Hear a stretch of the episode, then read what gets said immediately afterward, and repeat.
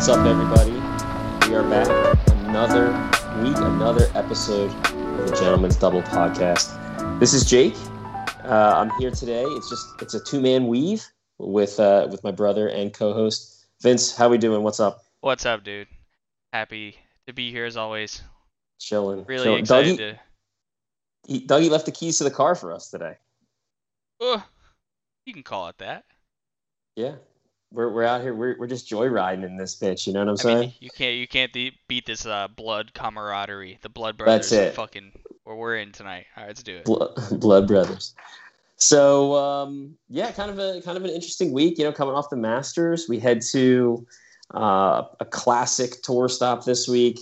Um, you know, one of the sort of more, I guess we, we could say, kind of quirky golf course options that the PGA Tour plays down in Harbour Town, and um, definitely an interesting win, right? Veteran winner uh, as Stewart Cink captures the uh, the RBC Heritage title this week down at Pete Dye's Harbour Town. Um, yeah, what did you uh, what did you think? Did you get to watch any of it this weekend? Um, what, what do you think of uh, of of Cink? Kind of second win of the year. Kind of kind of a crazy situation with him. So I did, yeah. I uh, I actually watched more Thursday, Friday than I did Saturday, Sunday. I did watch him play last uh, eight holes on Sunday. Um, I mean, what's what's there not to love about a guy who doesn't win for an 11 years, makes you know good money playing, still a great player, and then comes out and wins twice in one season, right? You you Mhm. question, yeah, well, 11 years. You know what was happening during that period of time when he's now. I, w- I would say that the fields are better right now than, a you know, let's call it eight years ago, maybe when he was in a drought. Uh, and look, I, I love seeing him win twice. His game's amazing, and uh, he, he seems to be very chill in his own little world when he plays. So I love everything about Cink getting two wins. Yeah, it's a it's an interesting um, situation. I mean, I know the broadcast kind of like you know killed the whole. You know, he's he's out there with his kid, and and you know he's already won once this year with his with his son on the bag, and they're really hammering that home. And, and it wasn't a super exciting week, mainly because I mean he just really didn't let it be exciting. Um, but I I, th- I think it's uh, like sort of a I don't want to call it a resurgence. It's not that. It's like Stewart Cink, I think, was made kind of like the villain for so long. You know what I mean? For for winning that Open and kind of beating Tom Watson, and that's a hard thing to go through. Um, that that post major sort of uh, the expectations that come with that, and and the fact that really he kind of did it a little bit later in his career, um, and now we're very late in his career, and and we see that he can still you know he can still play with with uh, with the with the young kids and, and kind of hit it with them. He was he was hitting I mean 175 ball speed, you know, like kind of bombing it out there here and there and yeah, it's an interesting winter. I mean, it's a good golf course for him. Let's let's also be very honest. You know what I mean? It's Yeah. definitely a good golf course for him to to compete on. Um, but yeah, I mean, and again, just that's what happens, I guess. You know, you kind of seize the moment, and I think for him, it, it's an incredible week. I mean, he really kind of just after the second round, um, just really kind of had his his hand on the wheel and was in cruise control the rest of the way. So a big big win for for Cink. But I have a question about him, and I think it's an important one for us to consider here. Is this dude a Ryder Cupper right now? Like, are are we seriously talking about that? Because Ryder Cup is in September. We know that the that the way that the qualifying and the captain's picks are going to work this time is a little bit weird because it's been postponed due to COVID. Um, he's he's currently like pretty far out of the guaranteed spots, but he has two wins on the calendar year. Wh- What's your thought on that? What's your uh, your ideas there? I I think it's a, a really strong consideration, um, Mm-hmm. especially since his two wins were not, you know, it wasn't the Puerto Rico Open. They were in they were two competitive fields like the Safeway and the RBC. Uh, I really think you you have that conversation with them and say, hey, you know, if the opportunity comes your way and and your age and this point in time in your career, are are we gonna do this? And uh, yeah, I, I really think you have him out there for captain's bids, and and uh, he's he's earned that right to be in that. I, I definitely think you're right there. I think he's earned the right to be in the conversation. And I think like we, at least I, I don't know about you, and I know that, that Doug kind of feels the same way as me on this.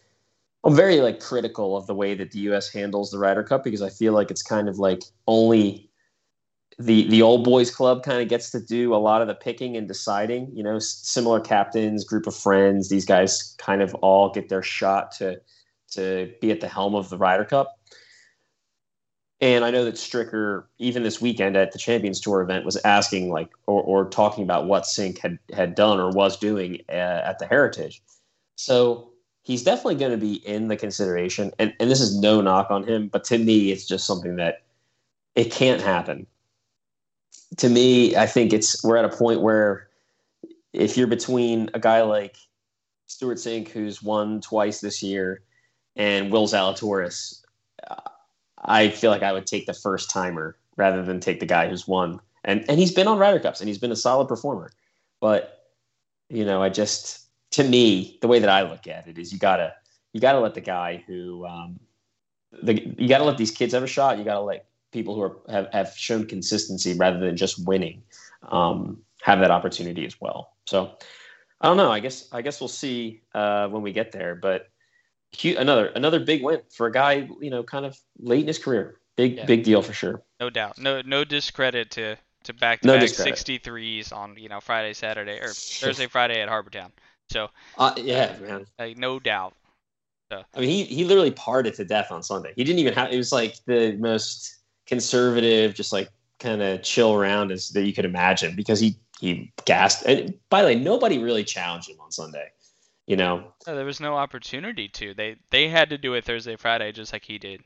Um, mm-hmm. uh, from my understanding, some pretty moderate, you know, weather days weather, out there. Yeah, very uh, calm in comparison to recent years, and uh, you needed to take advantage of it. And his game, seemingly, um, suited for for the course, and shit, back to back 63s. There it is. That's it. Yeah. Um, Let's talk a little bit about some of the challengers this week. Two guys in particular. I mean, there were there were a whole host of players that were like kind of I don't want to call them in the mix in the mix, but who were kind of around that are, are worth consideration. Like, you know, Corey Conners, for example, has been playing great this year. Another week where his ball striking is just unbelievable and his putter is just very, very bad. Um, but there are two guys in particular that I think are worth sort of us taking a peek at. And the first one is Collin Morikawa. He was in the final group Sunday. Um, you know, played his way into that final group, riding that you know that amazing ball striking that we see from him on a golf course that really doesn't reward uh, distance. So a place again where he should definitely be in the mix, you know, often in his career. And then just kind of a kind of a wet fart of a Sunday, if you don't mind me saying it that way. Um, what are your thoughts on on what you saw from Collin? I mean, primarily on the greens, but also he just kind of didn't have it, you know, in general. What what did you think of his performance? Yeah, I I think Morikawa's got the game, and another course that kind of displays it. He's got the game where he can succeed at like 98% of courses.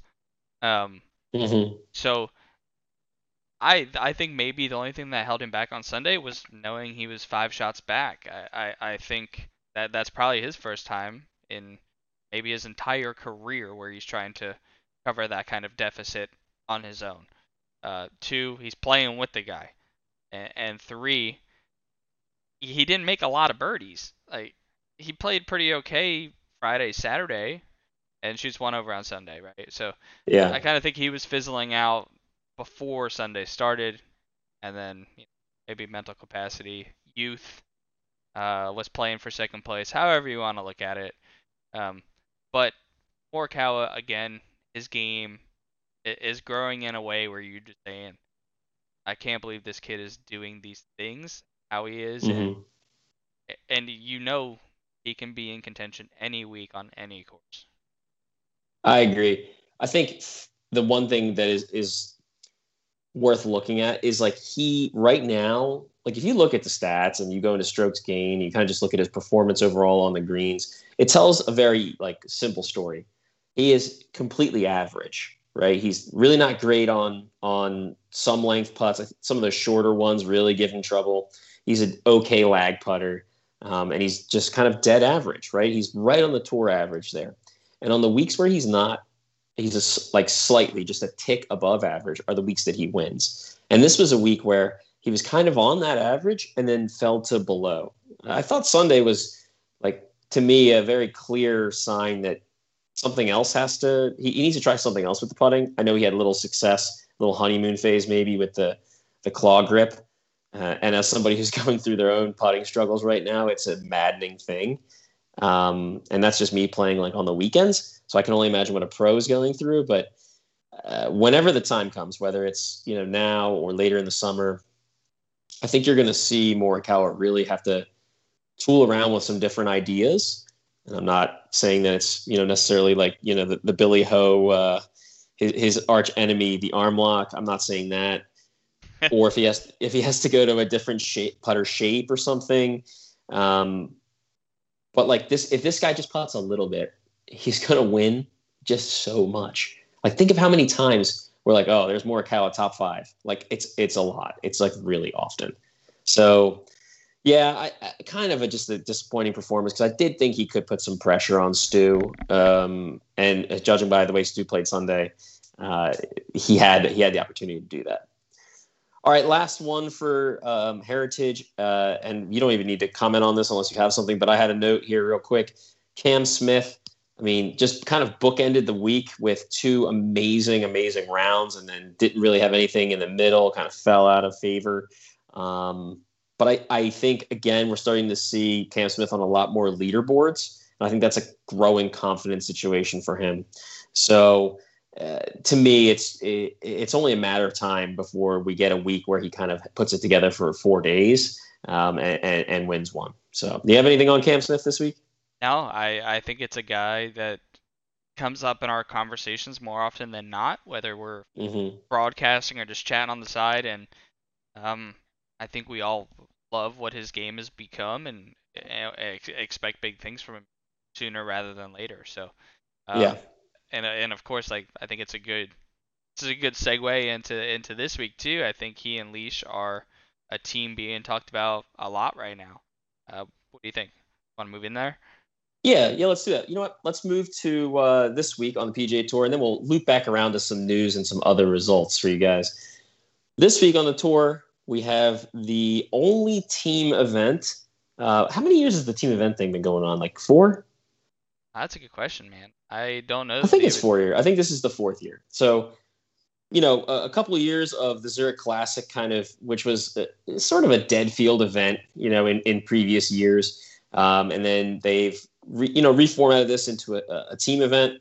Um, and it's kind of breathed some life into it, at least to make it more interesting. Not to say that this is like a great event by any means, um, but it does bring a lot of guys who want to play with their buddies. Um, it, it, got them a better field and a better place in the calendar. So um, yeah, Zurich Classic week.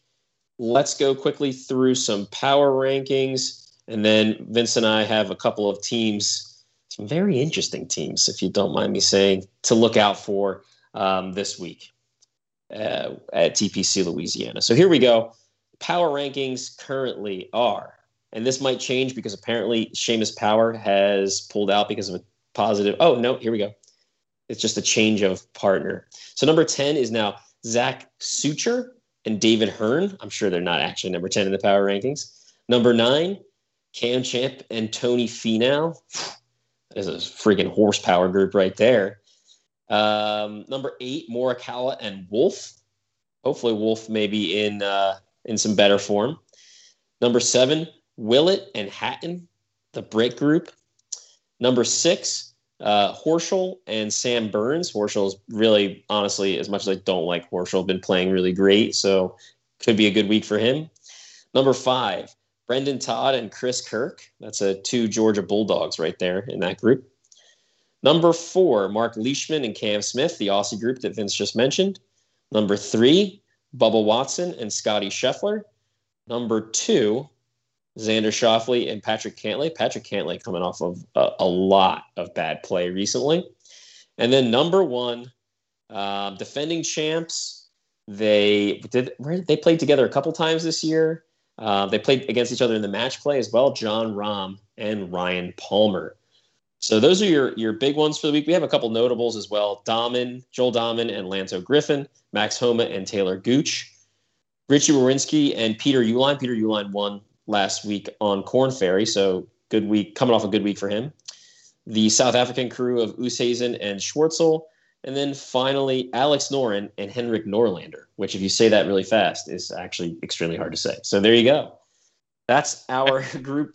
That's our main front page group list for the Zurich. Um, Vince, you want to? We, we kind of have a little format here. We're going to go through a couple groups. We're going through our picks and then a couple groups that we really like and, and we're kind of watching out for or we think are interesting. Um, why don't you give Dougie's pick first? Let's let's get that out of the way. Sure. So Doug is rolling with Wolff and Morikawa this week.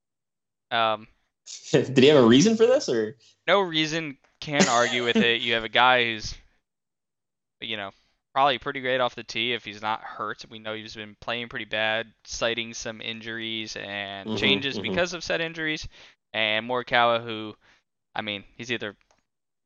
I just I wish I had confidence in his putting right now, but I don't. Though Doug seems to have confidence in them. Uh, they're not even in my top five.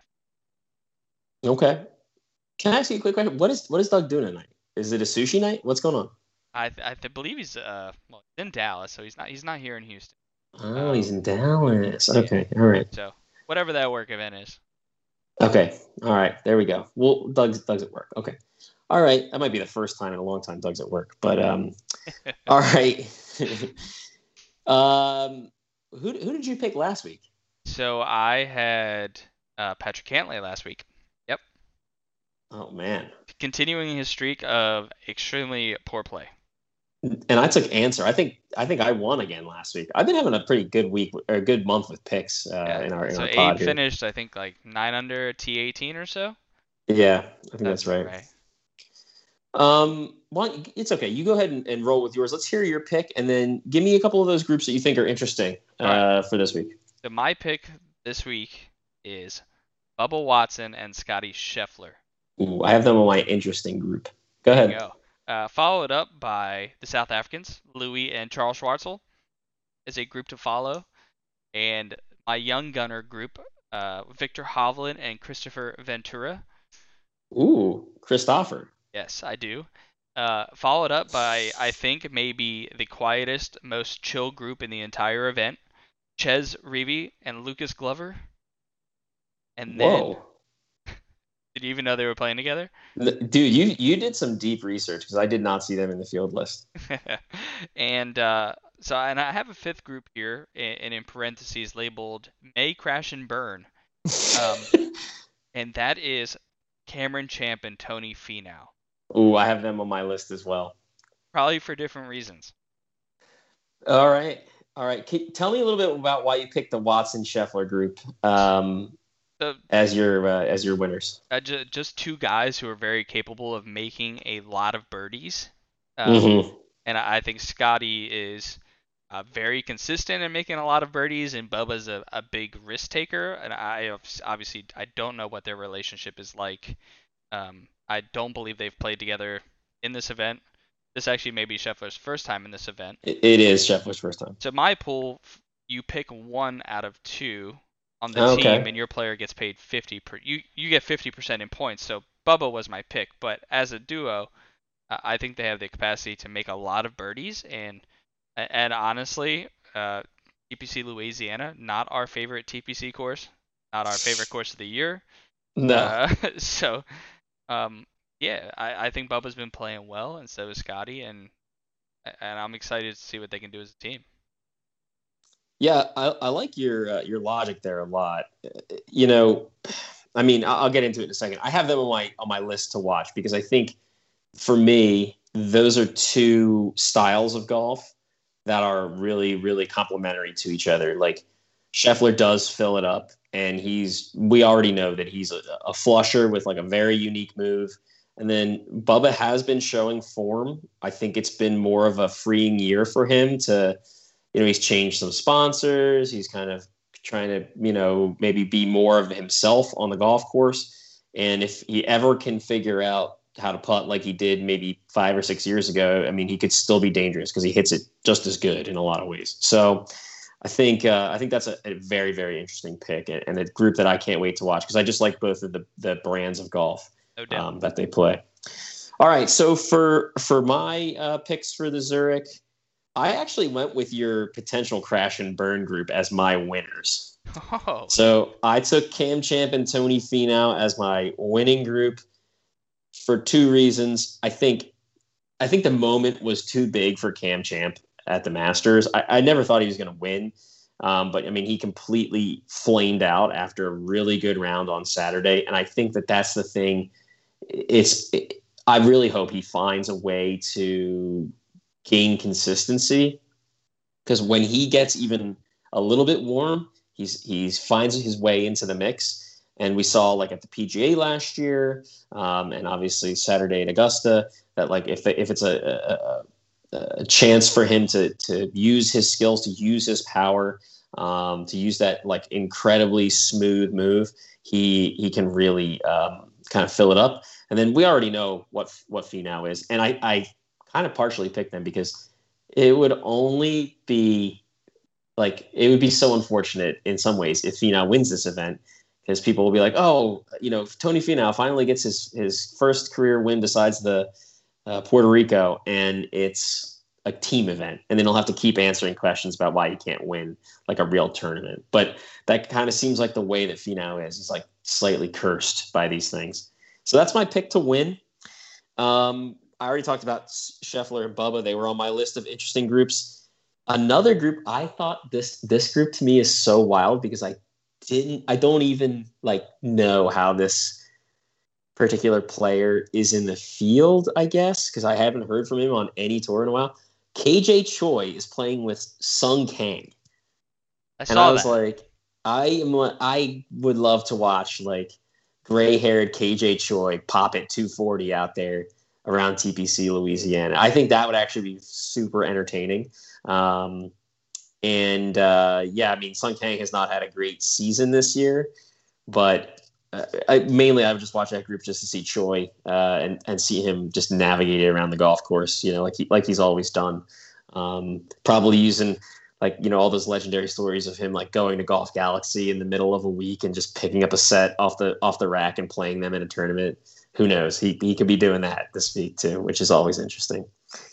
Um, and then I'm calling this group the Odd Couple group, and I I seriously can't figure out how these two will coexist as a team. It just seems so volatile. Um, but it's uh, Scott Piercy and Akshay. Uh, maybe just because they're both in Vegas. Like I know that they both play out of Summerlin. That's how they're friends. Um, I mean, how old's Piercy? He's got to be in his late thirties, early forties. Yeah, and he just he just seems like an absolute asshole. And then you have Akshay, who's you know what in his teens still. He's nineteen, right? I think. Yeah, nineteen. He's nineteen. He's like a total goofball, um, kind of like Matt Wolff light.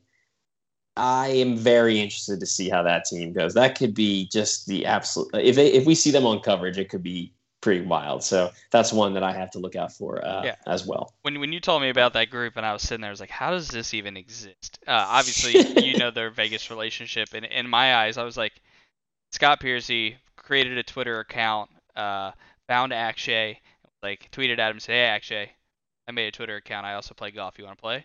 Uh, here we are. like like, how yeah, is this I mean, group even fucking possible? Legitimately, I, I there's it's got to be that they played like money games or something, and they I, that's all I can that's all I can come up with. That's honestly all I can come up with. Because like, what what do those two have in common? Like, I don't think like Scott Piercy doesn't even really like golf, and Akshay's entire life basically is golf. I mean, he didn't go to college. He didn't even go to high school. Yeah. So. Pretty, I, I have one nuts. other team written down on here that uh, I noted because I thought it was interesting uh, I didn't put them in my top five because, well, they definitely don't deserve to be there. But I wrote Henrik and Justin Rose on here uh, mm. simply because I think Henrik has been playing catastrophically bad. And, he actually played okay at Augusta, I think. Keep going. And then uh, every week I've been seeing like three or four bag changes from him too. So I'm just, just really curious Wait. as to what's going on. Like he put the Diablo back in the bag. Oh, so wait, you're you're just talking about like he's been switching, like switching gear. gear? Yeah. Mm. I've seen his name a lot and around revolving around not a lot of great play. I know you say he probably played well at Augusta. I didn't even notice, right and now. at the same time, Cameron Champ played pretty well, and he barely made TV coverage. So. Yeah, yeah, that's that's very true. So he, he was T thirty eight this year at Augusta. Um, I mean, not terrible, but also not great. Yeah, yeah. Yeah, that's true. All right, yeah, that's that's interesting. I mean, Rose, we know that Rose has kind of gone back to the free agent thing, and we've seen some better play from him putting certain equipment in the bag. And now you're telling me that you know Henrik's kind of tinkering around. We were actually texting with a, uh, our buddy Chris um, right after Augusta about that, and I, I think we said the same thing you and I did. It's like if you're an established player and you know what works for you, like why why change it? You know what I mean? Like why why change? Why go to a company or, or, or like you know Rose going to Honma or uh, you know if if Henrik you know t- Callaway was pushing him to get into something newer and and it you know didn't work for him. I, I just think you know to me you just got to play what works. You're pro. You got to play the tools that work for you. So. Correct me if I'm wrong, but he did put an M1 into play that week, correct? Who? Rose? Justin Rose. Yeah, 20, 2017, uh, 2017 M1 in play. So, I mean, that's with, got to be an uh, old trusty item that he still had sitting around. Yeah, he put that in play with like the uh, first gen Pro Pro Orange. Uh, you know, it's just that sometimes things work. That's all I can say. But that's off topic. So, all right, that's a good group to watch as well. So, yeah, Zurich. I mean, again, not exactly our favorite tournament, but I will check in because I always like to see the teams. Um, and I think you know, it's a little bit of a different format, which is a, a good change. So, okay, just a quick news item. we will just kind of glance over this real quick. But today, um, the PGA Tour announced that there will be a bonus for players that move the needle. That's like a word for word statement. Um, and basically, what they're trying to say here is I have a little quote um, that these are will be the top 10 beneficiaries determined by their impact score which is a number that's generated from six separate metrics that are designed to quantify that individual's value added. So we talked about this before we got on the pod, but it sounds like this is essentially things like most traffic, um, you know, position um, at the end of the year in the FedEx Cup, uh, popularity in Google searches, uh, you know, some weird stuff too, like things that we don't totally understand, like meltwater mentions, MVP index rating, yada yada yada. It's essentially things that drive traffic and and views and popularity online. Um, and this bonus then would be separated, forty million dollars separated amongst those ten players.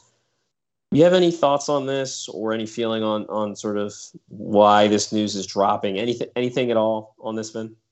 Uh, for me, um, the only reason I, I could really think is uh, obviously to kind of over, you know, put shadows over top of that, that players league that was in development.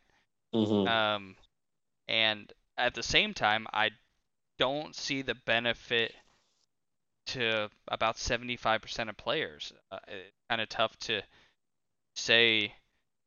Like you can have somebody in the top 10 of the FedEx points who not popular and not driving your traffic for the PGA Tour, right? So right, right. The, this metric it, it needs to be pretty well defined because you could then have players like drop sponsorships that, that they don't need to use uh, because they're going to be in this top 25% and, and rake some some benefits of this extra funding. Let's call it funding. Um, mm-hmm, mm-hmm. So there's two things that could happen there, and it, it's more social than it is anything else. So, uh, what what do you think? I don't know. I think this is a very very slippery slope. Like obviously, this is out there to compete with or to quell people thinking about going to the PGL. But to me, PGL talk amongst the best players in the world had, had kind of already died, right? Like Rory coming out and being like, "Yep, couldn't do it. I don't believe in who's supporting it," which was, you know, maybe a controversial take, but something that I think a lot of other players that were considering it really jumped on. And then there were still a couple players, you know, some older players maybe, not, you know, cough cough, Phil cough cough, and um, you know, some other players out there still Dustin Johnson was reported as still considering the PGL.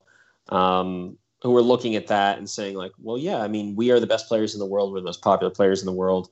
You know, people don't go to golf tournaments to watch, um, y- you know, uh, Tommy Two Gloves Gainey. They come to watch us. So we should get paid more, which is is essentially like, if you think about it, not to extrapolate too far to go down like some winding road, but I mean, Tiger Woods was the first person to kind of run into this, right? He made so many other players money because he made the tour more popular than it had ever been. He made golf more popular than it than it had been. And so this happened in other generations too, you know, Arnie and, and Jack and all, all these players that are at the top always make more money for other players. So this is their way of saying, all right, well, if you're, you know, you're the best and you're, you're popular and, you know, like a, a guy like Max Homa could potentially end up making money off of this, even if he's not one of the best players um, on tour because he is very popular online. He's had a great season. He'll get to a certain spot in the FedEx Cup, and if you combine all these ratings, you know he might be one of the ten guys. Who knows? And that would be awesome for a guy like Max.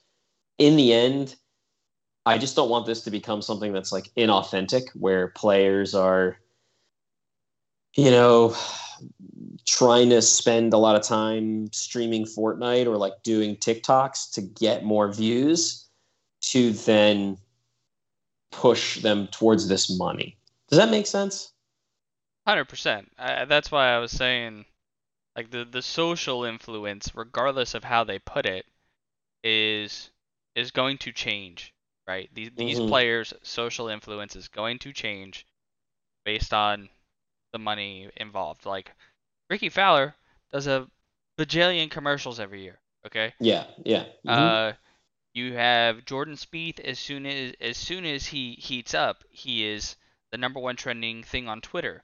Have, right. Right. Uh, th- there's so many things that that are going to be uncontrollable to the PGA Tour uh, because of social media and and life in general. Uh, that they're they're really going to see it. I think they're going to see at least a twist and a turn. Uh, you know, that wasn't coming. Uh, something's going to go awry and, mm-hmm. and they're going to have to reevaluate the, the structure of this program. Um, right. But at the same time, I guess you have to let them, you know, crash and burn. It's a theme of the, the podcast.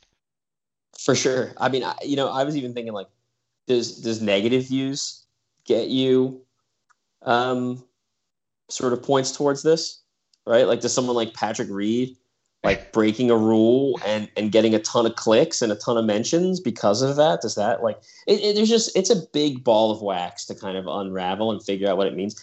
Look in the end should the best players in the world the ones that make your tour the most popular get paid more money?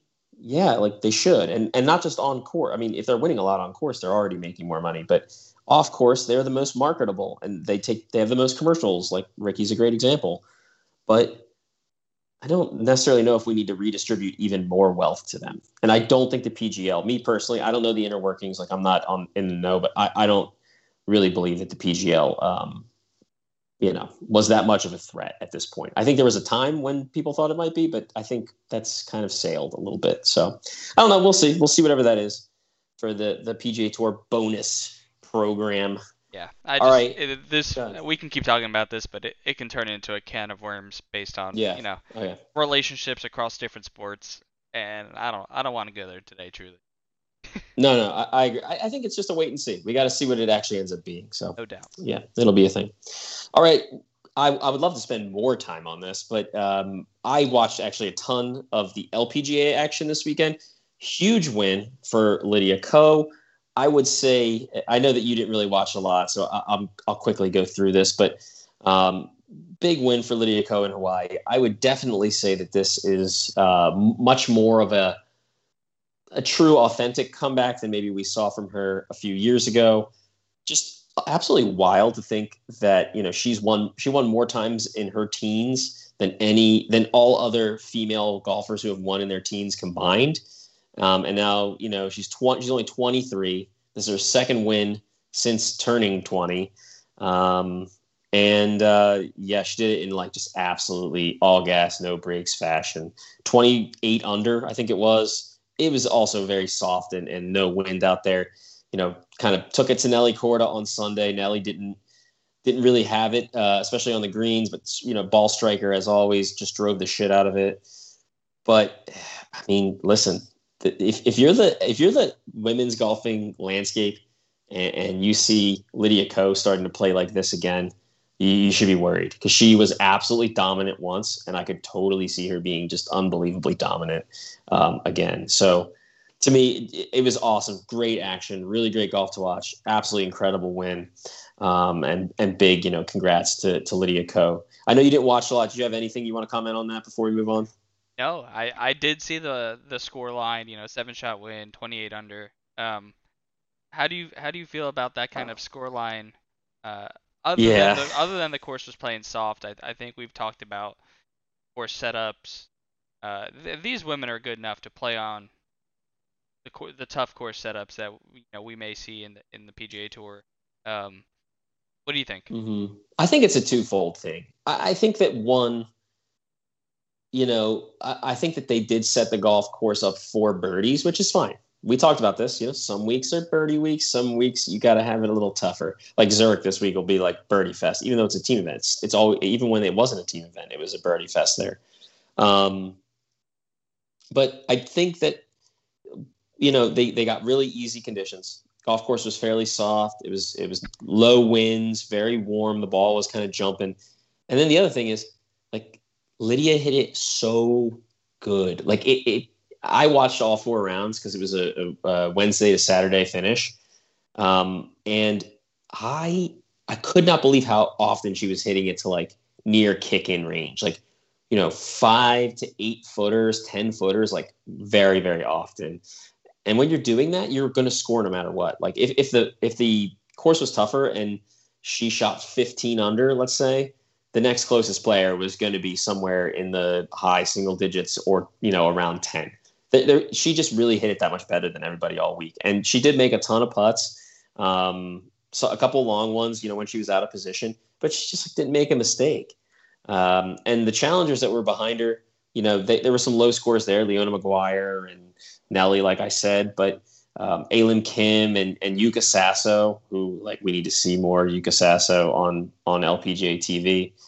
Um, it was it was like honestly really dope, especially because Harbour Town was kind of a snoozer, so I was flipping over to that a lot to just watch uh, uh, Lydia just absolutely ball out. So yeah, man, I don't know. I I I do think that they need to be careful to not go down a road where they are making sure that they have birdies for the sake of entertainment. That would be bad to answer your question. But I think this week was a combination of those things, not not completely on purpose. Yeah, you can see me over here nodding my head. I- Yeah. I, agree. So yeah, we're on the All same right. page. All right. Yeah. So, kind of going into our last segment, um, you know, we're we uh, we always like to pay attention to the the you know the golf we run into out there in, in our everyday life. You know, you sent me that video the other day uh, from the Costco gas station of some some dude just like you know swinging swinging a seven iron trying to groove it in the Costco gas station. Um, and I I think we should probably go to our, our second episode of uh, uh, Tales from the Range. So, you ready for that? Yeah, man, give it to us. I I, I know it's gonna be a good one. All right. So last week, eh, like I said, I go to the range a couple times a week. My range is a, is a massive public range in the greater Philadelphia area. And uh, I, had a, I had a couple stories from last week. We picked one. I have a couple new ones, but I'm not going to give you options this week. I'm going to tell you an old uh, one, an old one that was supposed to be an option last, or that was an option last week. That way we get it out of the hopper and we kind of clear it up for new ones. So last week, one of my options for the story that you guys could hear was something called or, a story called eBay Bryson. Um, and this was just still, I think it's absolutely my favorite thing that's happened in 2021 at the driving range for me. That includes my own swing. um, so, all right. First of all, tell me if this is a violation or not. We, I, I'm at the range. There's 50 bays on the bottom of that driving range. I would say the day I was there, it was cloudy, it was rainy, it was kind of cold, and maybe 10 bays were being used. Okay, so I'm I'm off on my own, like I always try to be. And this this guy walks up You know, he looks at a couple bays, and then he goes right next to me, right, right in front of me. Which I would like. I'd like the person to be in front of me rather than behind me personally. So he's in the bay. Like I'm right-handed. I'm looking at him. He, he's in that bay uh, in front of me. Is that a violation? Yeah. Yeah. It's kind of like when you go to like the the urinal, right? Like let's say you have like three urinals and there's two guys. Like you don't nobody goes for the middle urinal and you should never go and like go to the middle urinal if the other guy is already on one at one of the other urinals. You want to want to leave some space, right? If you can. So that's that's the first sort of part of this violation, but it gets worse. This guy's left-handed. So now we're facing each other. So I was like, you gotta be fucking kidding me, right? This whole range is open. You can go anywhere you want.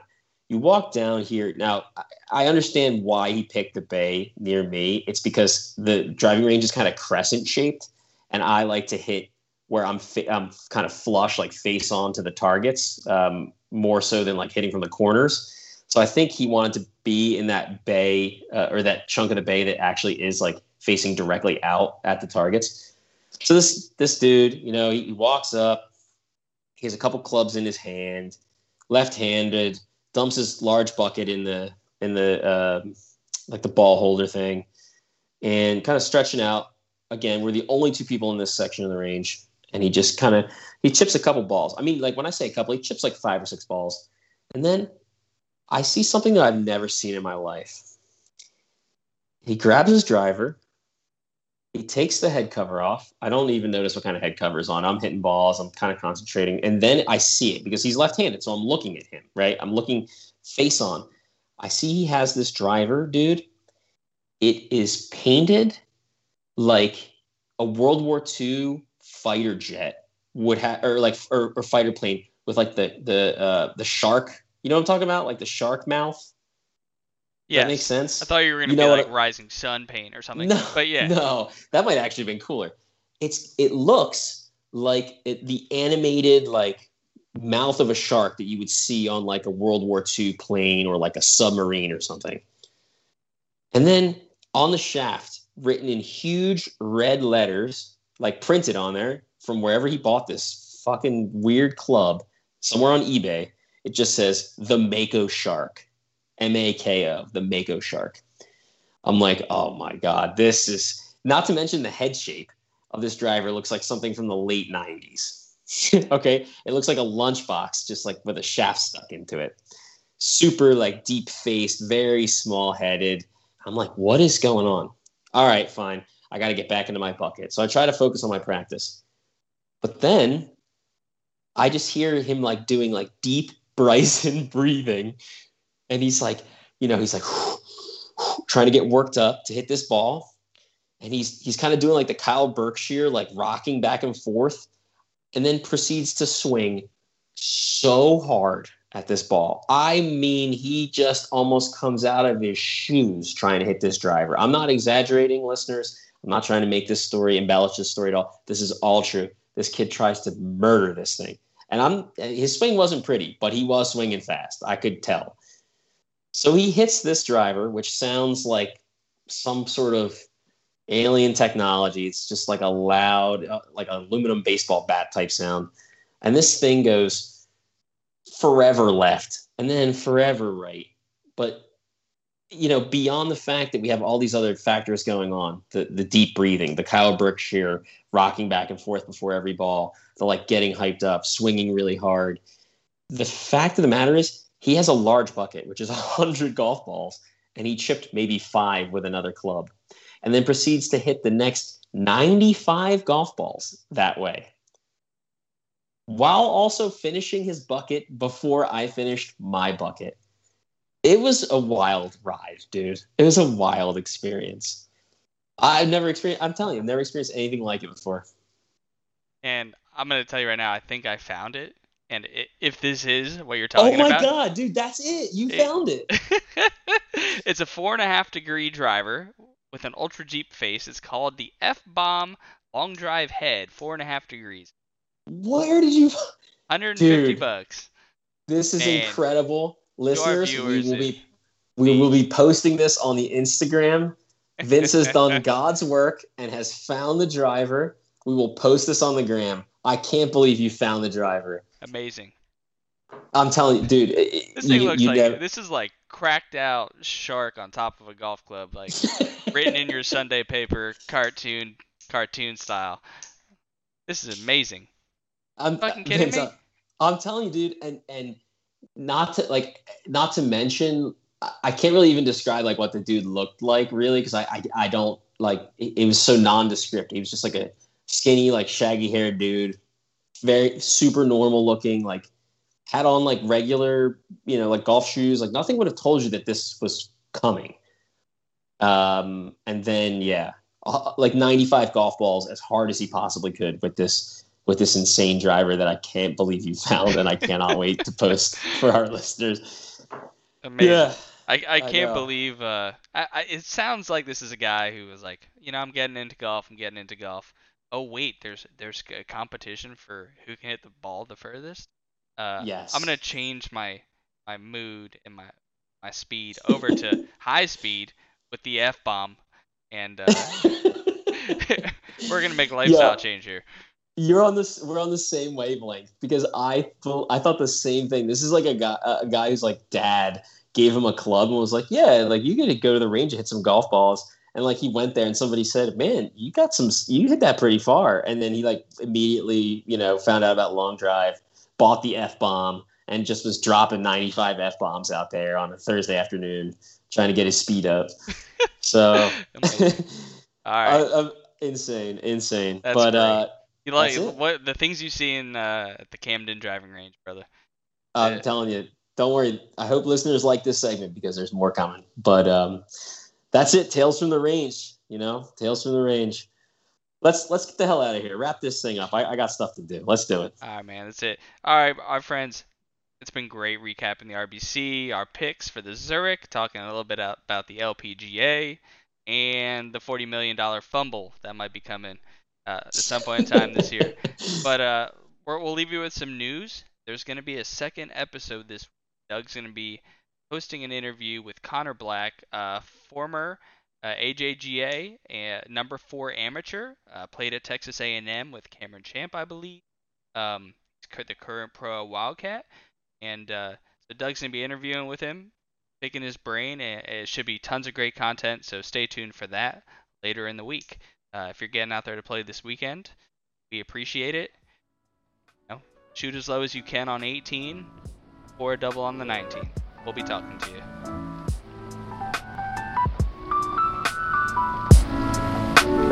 you